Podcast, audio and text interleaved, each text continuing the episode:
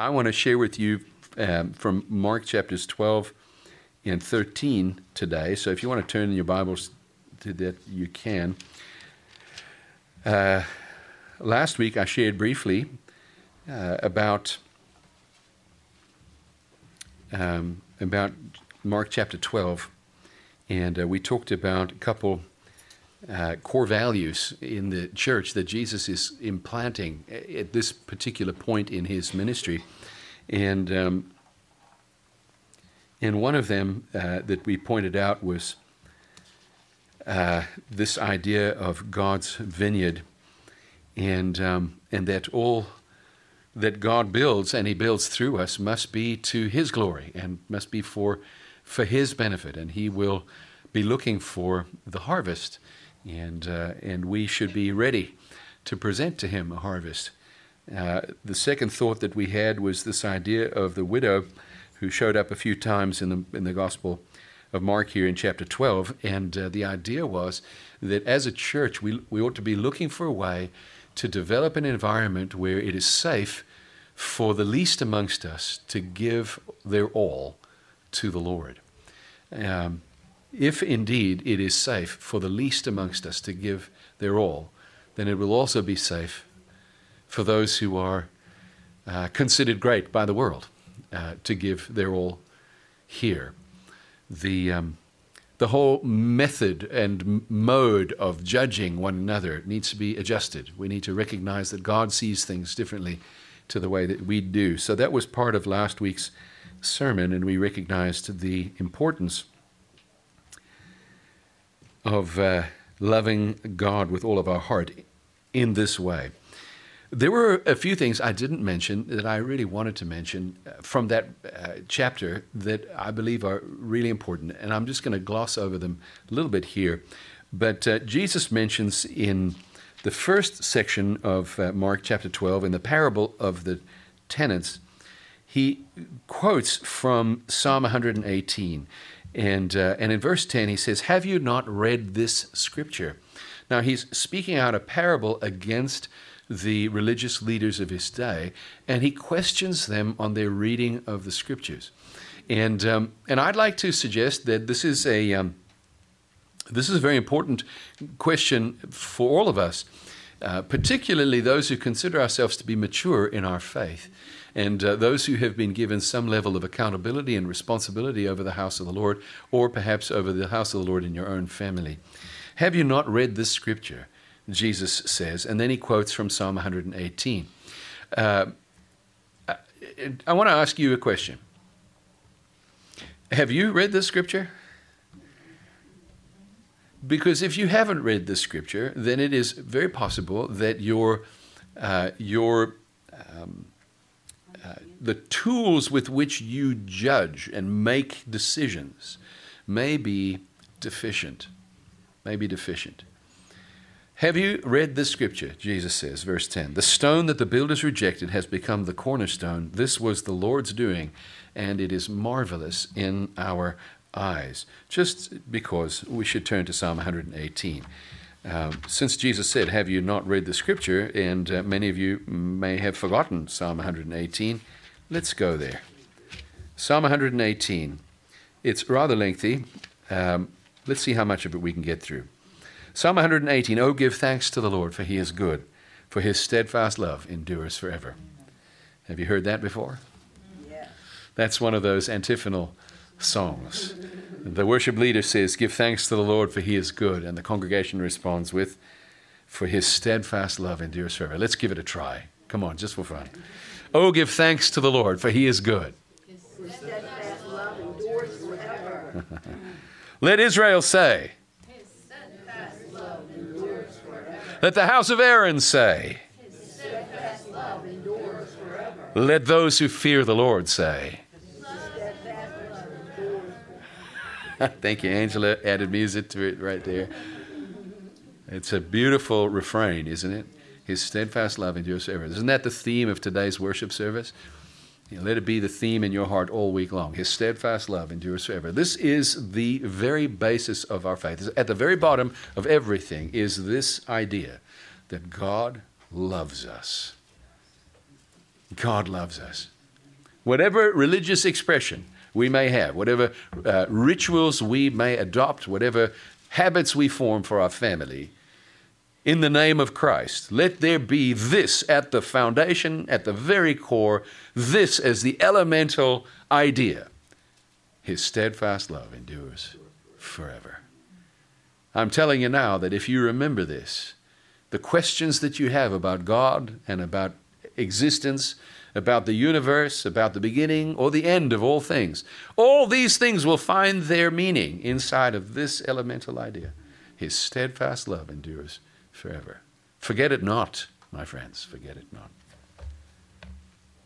Out of my distress I called on the Lord. The Lord answered and set me free. the Lord is on my side. I will not fear. What can man do to me? Isn't, isn't this good? This is good stuff, right? This is the psalm Jesus is quoting as he's busy addressing the failure of the religious system of Jerusalem. The Lord is on my side. I shall not fear. What can man do to me? The Lord is on my side as my helper. Okay, wait a second. Helper. I'm just going to check something real quick. I want to know what that word is. Let's do this. Let's put a pen in it. There we go. Let's go to this beautiful uh, software that I have on my phone and let's go to Psalm 118 and verse 7. The Lord is on my side as my helper.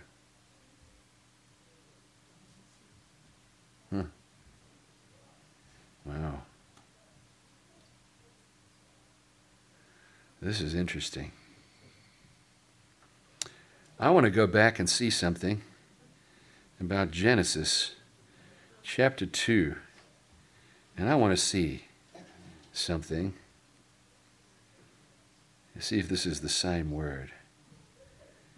The Lord took man, put him in the Garden of Eden God said, It's not good for men should be alone. I will make him a helper. Huh. Wouldn't you know? Wow. So the word here is Ezer in Genesis chapter 2, and that is Hebrew 58:28. Let me go back to Psalm 118. Isn't this fun? This is like this is like national treasure right here. We're discovering things. This is Hebrew 58:26. Wow. And the word is azar. It's the same idea. It's just very slightly different in the in the uh, Actually, the consonants are the same, it's the vowels that are different. Wow. This is a little bit of a shock to the system, isn't it? How about a glorious revelation? No, but it's a, it's a shock to the system because, because God made Eve for Adam as a helper. But in Psalm 118, the psalmist is saying, The Lord is on my side as my helper. That's a bit strange, isn't it? Yeah. Psalm 54, verse 4. Look at you guys. We're, we're developing a sermon together here. Look at this Psalm 54, verse 4. Behold, the Lord is my helper. The Lord is the upholder of my life. I just need you to see something real quick. Okay, this little exercise is not new to me but it is new to you. It's kind of fun.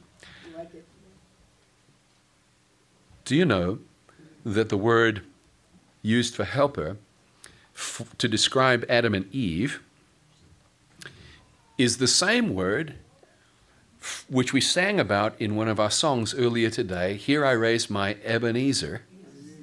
Ezer is the same word. Here I raise my rock of help, essentially the rock of remembrance that helps me to remember how the Lord is, in fact, my helper.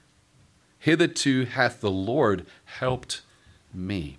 I just need you to see the relationship that is being described in these words. Can you see it?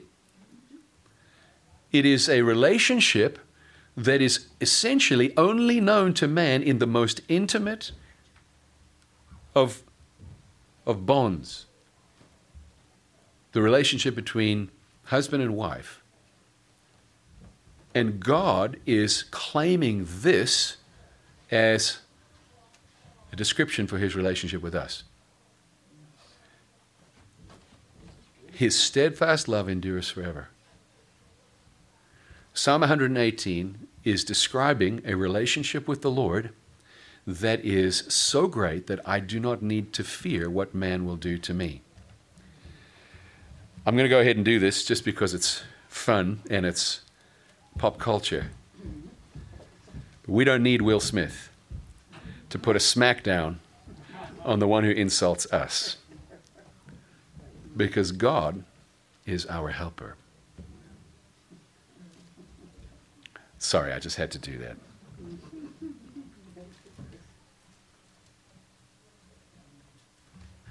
Let's carry on reading Psalm 118. Isn't that beautiful stuff? The Lord is on my side as my helper. I shall look in triumph on those who hate me. It is better to take refuge in the Lord than to trust in man. It is better to take refuge in the Lord than to trust in princes. All nations surrounded me. In the name of the Lord, I cut them off. They surrounded me, surrounded me on every side. In the name of the Lord, I cut them off. They surrounded me like bees. They went out like a fire among thorns. In the name of the Lord, I cut them off. I want you to see here, Psalm 118 is teaching you how to step into the confidence of having the Lord as your helper. There is a declaration that you can make because of your relationship with God, because of God's relationship with you, because He is at your right hand as your helper, you can do this. You can, in the name of the Lord, cut your enemies off. Now, the question, of course, is who is my enemy? They think it's funny upstairs, I guess. The question is who is my enemy? At the beginning of the service, I told you, if you were listening, that our warfare is not against flesh and blood, but against principalities and powers, right? That is our enemy. And let me tell you that the enemy is fiercely seeking to undo your relationship with God. Fiercely seeking to do that. He wants to test you so that he can prove that you're not faithful. And on the flip side, he also wants to test you by saying God is not faithful. Get you to the place where you doubt your relationship with God. You doubt God's commitment to his promise. You doubt whether God is able to fulfill what he promised. You doubt that God is willing to fulfill what he promised. Satan is your enemy. In the name of the Lord, I cut him off. Let me read it again. All nations surround me. In the name of the Lord, I cut them off. They surrounded me, surrounded me on every side. In the name of the Lord, I cut them off. They surrounded me like bees. They went out like fire among thorns. In the name of the Lord, I cut them off. I was pushed hard so that I was falling, but the Lord helped me. My friends, this is the passage that Jesus quotes in Mark chapter 12. Have you read the scripture? Because if you had read the scripture, then why would you ever abuse the Lord's vineyard?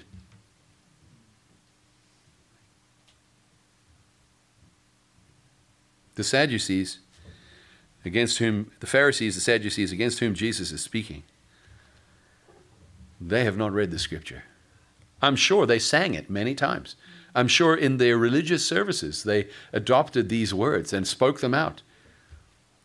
I'm sure they made a pretense by making long prayers using these words. But did they understand these words? No. They did not understand that the Lord is their helper. It is not good for man to be alone. It is not good for you to be alone. Do you have a helper?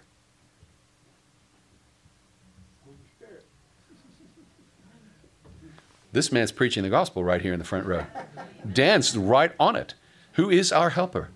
Did Jesus not say that he sent the Holy Spirit to be our helper?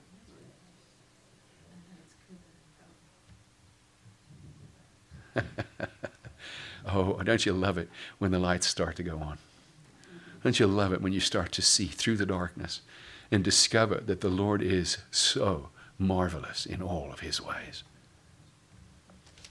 Let's carry on reading. The Lord is my strength and my song. He has become my salvation. I, I want you to see the, the, the timeline in that that's just innate in that verse. You see it? The Lord is my strength, and then he's my song, and then he has become my salvation. Yes.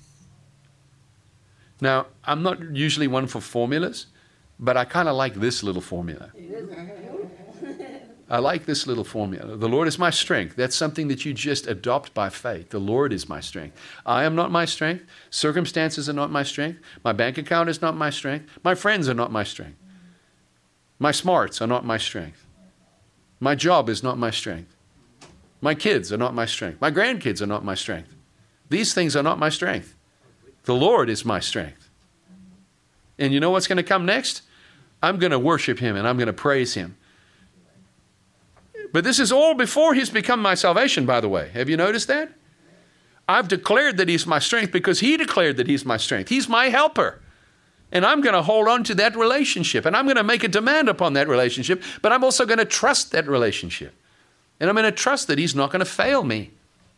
And out of that relationship is going to come forth my song. Thank you, Emilio and Claudine, for being the perfect sermon illustration today. Going through difficulties, stri- uh, uh, trials, and struggles and yet you sang a song. We are not alone. And you sang by faith, and God has manifested Himself now as your salvation. Come on, church, hold fast. The right hand of the Lord does. Va- oh, I, I, missed verse 15. Sorry. Glad songs of salvation are in the tents of the righteous. That's the next part of the song. So he's my strength. Then he becomes my song. Now he's become my salvation. And now there's an even bigger song. The glad songs of salvation are in the tents of the righteous. The right hand of the Lord does valiantly. This is the song that we're singing. And by the way, this is reminiscent of, of the, the, the, the song of, of Miriam, as uh, Moses and Miriam and Aaron are singing after the Red Sea has swallowed up all their enemies. And God has utterly destroyed their enemy because the Lord does it. The right hand of the Lord does valiantly. The right hand of the Lord exalts. The right hand of the Lord does valiantly. I shall not die, but I shall live and recount the deeds of the Lord. I have an old song from the 1970s, I think, just rattling through my brain right now. The right hand of the Lord does valiantly. The right hand of the Lord is exalted. The right hand of the Lord does valiantly. I shall not die, I shall live and something, something, declare the goodness of the Lord. Anyway, there's an old song for you. Wow. Takes me back to when I was 10 years old, probably.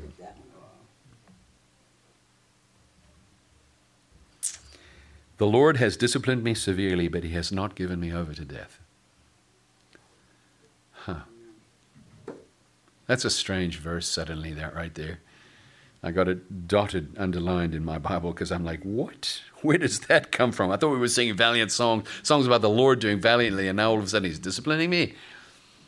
I want you to see the beauty of this Psalm 118 in that the Lord goes to battle for you, even though there are still things in you that need to be addressed. But he has he has the grace to fight for you and win your victory and then discipline you. He doesn't wait for you to be perfect before he fights your war.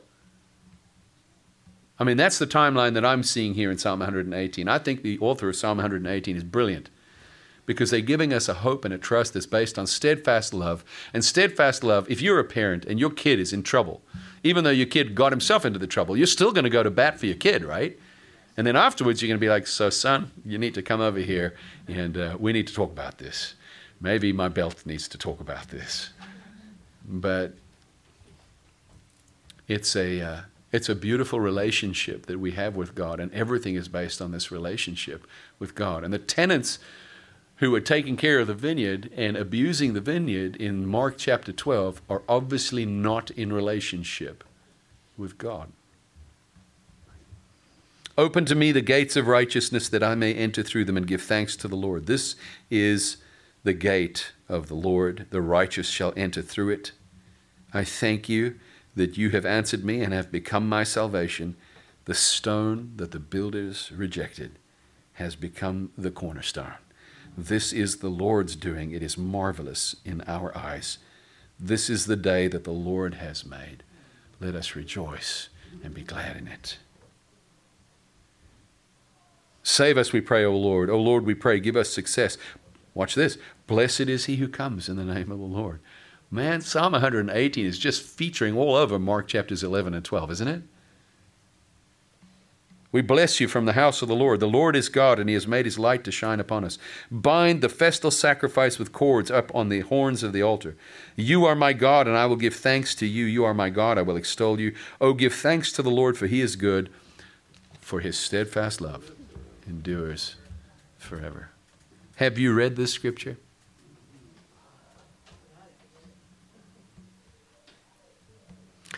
I want you to see in verse 24, Jesus says this Is this not the reason that you are wrong? Because you neither you know neither the scriptures nor the power of God? Is not this the reason that you are wrong? Because you know neither the scriptures nor the power of God? We can say that too. Yeah.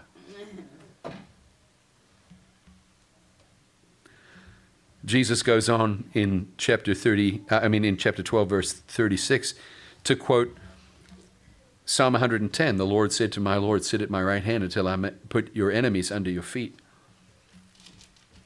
And, um, and he prefaces it by saying in verse 36 David himself in the Holy Spirit declared, and then he speaks these words.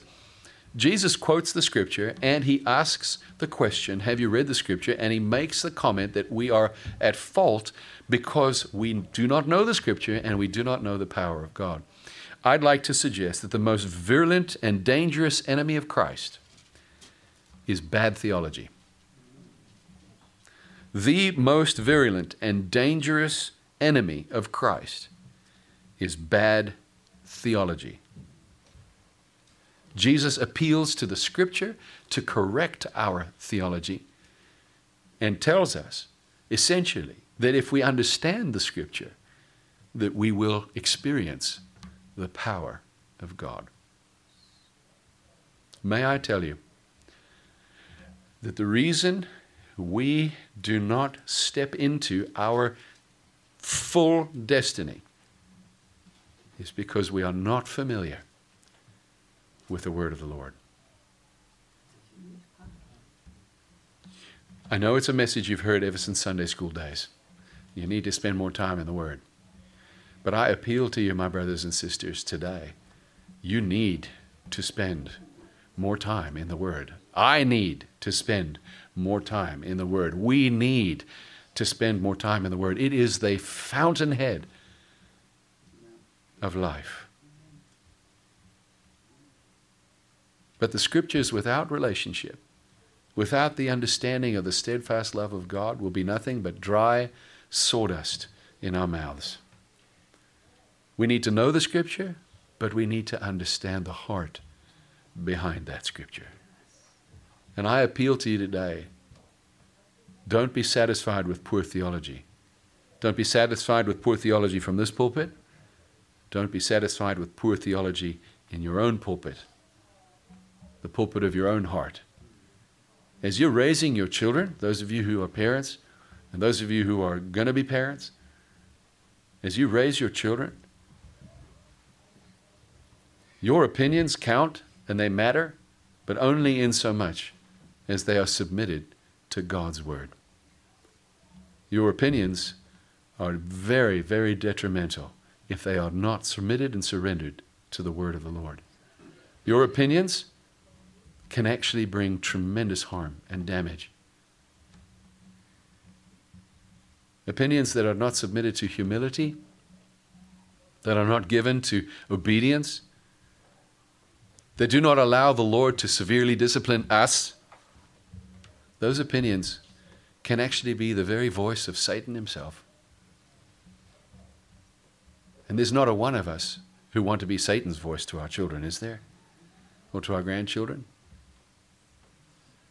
Beware, my friends, for there are many things that compete for your allegiance.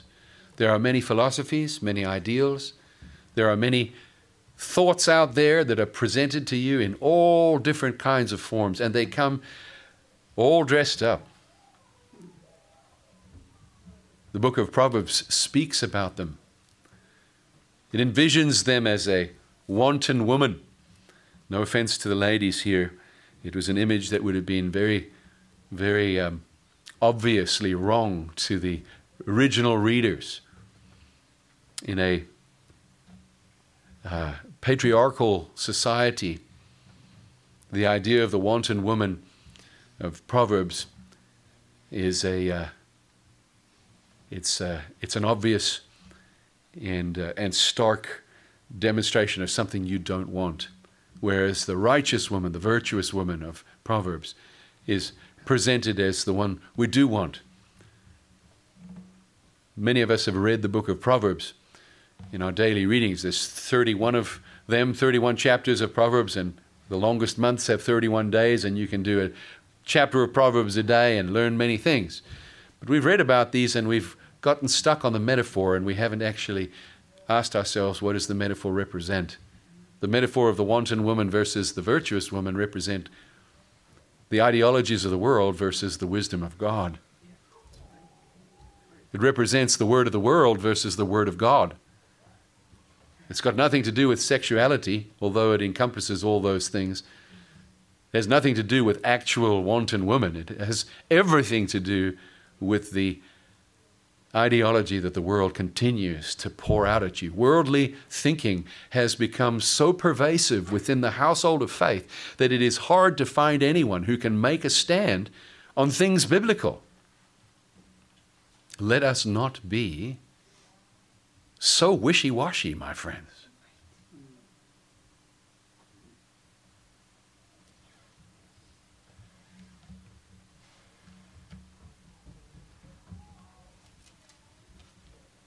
All the other things are just detours. Amen to that. Amen to that. Well, we have reached the end of my time, so I must uh, wrap this up. Uh, Mark 13 speaks of the destruction of the temple, and that's a that's a thorny passage that I'm actually quite glad not to preach this morning. So maybe we'll skip that and go to Mark 14 next week. And um, I've uh, preached on Mark 13 in my uh, Bible studies on the book of Revelation. So I've given it some extensive treatment there. Uh, I don't know, maybe we'll give a brief overview next time. But um, for the meantime, I appeal to you uh, become experts in the Scripture. Search the Scripture. Read so that it just comes out of you. Maybe in all of that faithfulness to the Lord and becoming familiar with His Word with a humble heart, maybe God will reveal to us things we didn't even know. Maybe we will walk in sync with His Holy Spirit and He will truly be our helper and we will find strength in time of need, for the Lord is near to those who call upon Him. Near. Let us allow the Scriptures to shape us. Let us allow the Scriptures to shape our our philosophy of life. Let us allow the scripture to become our moral high ground, as it were. Not that we're higher than others, but the moral ground that teaches us how to make decisions and how to undo things we've done wrong, how to take responsibility, how to repent, how to change, how to grow, how to build, how to plant, how to give honor. Let us allow the Word of God to teach us how to look at one another, how to treat one another, how to treat the least amongst us, how to treat the opposite gender, how to be how to be gracious and compassionate, for He is gracious and compassionate. Let us allow the Lord, through His Word, to teach us to love even those who despitefully use us. Let us allow the Lord to teach us through His Word how to place our trust in Him, not in our resources or our material wealth. Let us learn to trust the Lord, to be discerning about who we give to and who we don't give to. Our time, our talents, our treasures. Let us learn from the Word of God how to do all these things. Let us learn how to vote for people in office and how to not vote for people in office. Let us learn how to respond to things that we see, or perhaps keep our mouth shut. Let us learn how to be a helping hand, even to people that we despise. Let us learn to be gracious for we are the image bearers of God. Lord, thank you for your word. We pray your grace here today. And I ask, Lord, that through your Holy Spirit, who is our very present help and helper, that you would give us firm grip, strong legs to stand, a sword in our hands to fight our enemies, a sword on our lips compassion in our hearts. Holy Spirit, would you be with us now and throughout the rest of the week? In Jesus' name, amen.